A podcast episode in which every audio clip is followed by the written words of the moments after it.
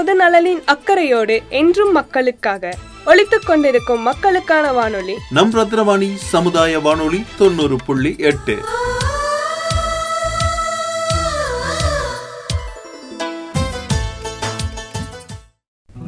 அன்பிற்கினிய நேர்கள் அனைவருக்கும் வணக்கம். நான் உங்கள் சிநேகிதன் மகேந்திரன். தன்னுடைய எண்ணங்களையும் உணர்ச்சிகளையும் பிறருக்கு வெளிப்படுத்துவதற்காக மனிதர்களால் தோற்றுவிக்கப்பட்டதே மொழியாகும். இதில் தாய்மொழி என்பது ஒவ்வொருவரின் உரிமையாகவும் அதை அழித்து விடாமல் பாதுகாப்பது நமது கடமையாகவும் கருதப்படுகிறது. ஒருவன் பிறந்தது முதல் மனதில் உள்ளவற்றை சிந்திப்பதற்கும் பேசுவதற்கும் எழுதுவதற்கும் அடிப்படையாக இருப்பதே தாய்மொழி என்று சொல்லப்படுகிறது. இதுவே மனிதனுக்கு ஒரு அடையாளத்தை வழங்குகின்றது. உலகில் எத்தனையோ மொழிகள் இருந்தாலும் ஒருவனுக்கு தன்னுடைய தாய்மொழி மிகவும் உயர்வானது. தனது தாய்மொழியில் கற்பதும் தாய்மொழியில் பேசுவதும் சிறந்த உணர்வை கொடுப்பதாகவும் உள்ளது. மேலும் உணர்ச்சியின் உருவமாகவும் கருதப்படுகிறது.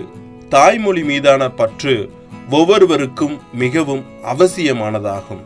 இந்தியாவில் பல மொழி கலாச்சாரங்கள் நிறைந்த நாடாகவும் இந்தியாவில் மொத்தம் வரையறுக்கப்பட்ட பிரிவில் நூத்தி இருபத்தி மூன்று மொழிகளும் வரையறை செயல்படுத்தாத பிரிவில் நூத்தி நாற்பத்தி ஏழு தாய்மொழிகளும் இருக்கின்றன.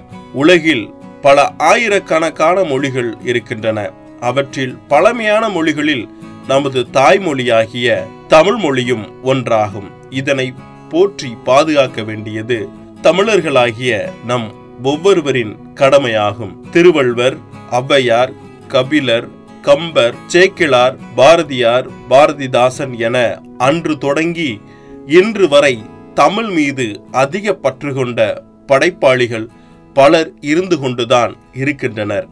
இவர்கள் தமது தமிழ் படைப்புகளால் தாய்மொழி பற்றை இந்த சமூகத்துக்கு கொடுத்து சென்றிருக்கிறார்கள்.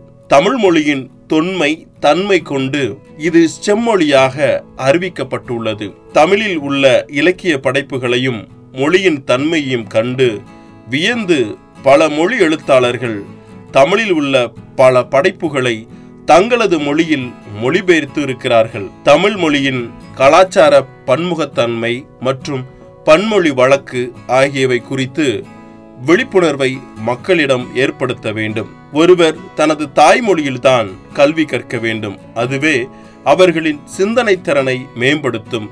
உலகில் வளர்ந்த நாடுகள் தனது நாட்டில் தாய்மொழி மூலமாகவே கல்வியினை வழங்குகின்றனர். இவ்வாறு எதிர்கால தலைமுறையினருக்கு தாய்மொழி கல்வி குறித்த முக்கியத்துவத்தை எடுத்து கூறவும் பிற மொழி பேசுவதை தவிர்த்து தன் தாய்மொழி மீது பற்று கொண்டு அதனை அழிய விடாமல் பாதுகாக்க வேண்டும் என்ற நோக்கத்திலும் ஒவ்வொரு ஆண்டும் பிப்ரவரி இருபத்தி ஒன்றாம் தேதி உலக தாய்மொழி தினமாக கடைபிடிக்கப்பட்டு வருகிறது. தாய்மொழியான நம் தமிழ் மொழியை பேணி காப்போம்.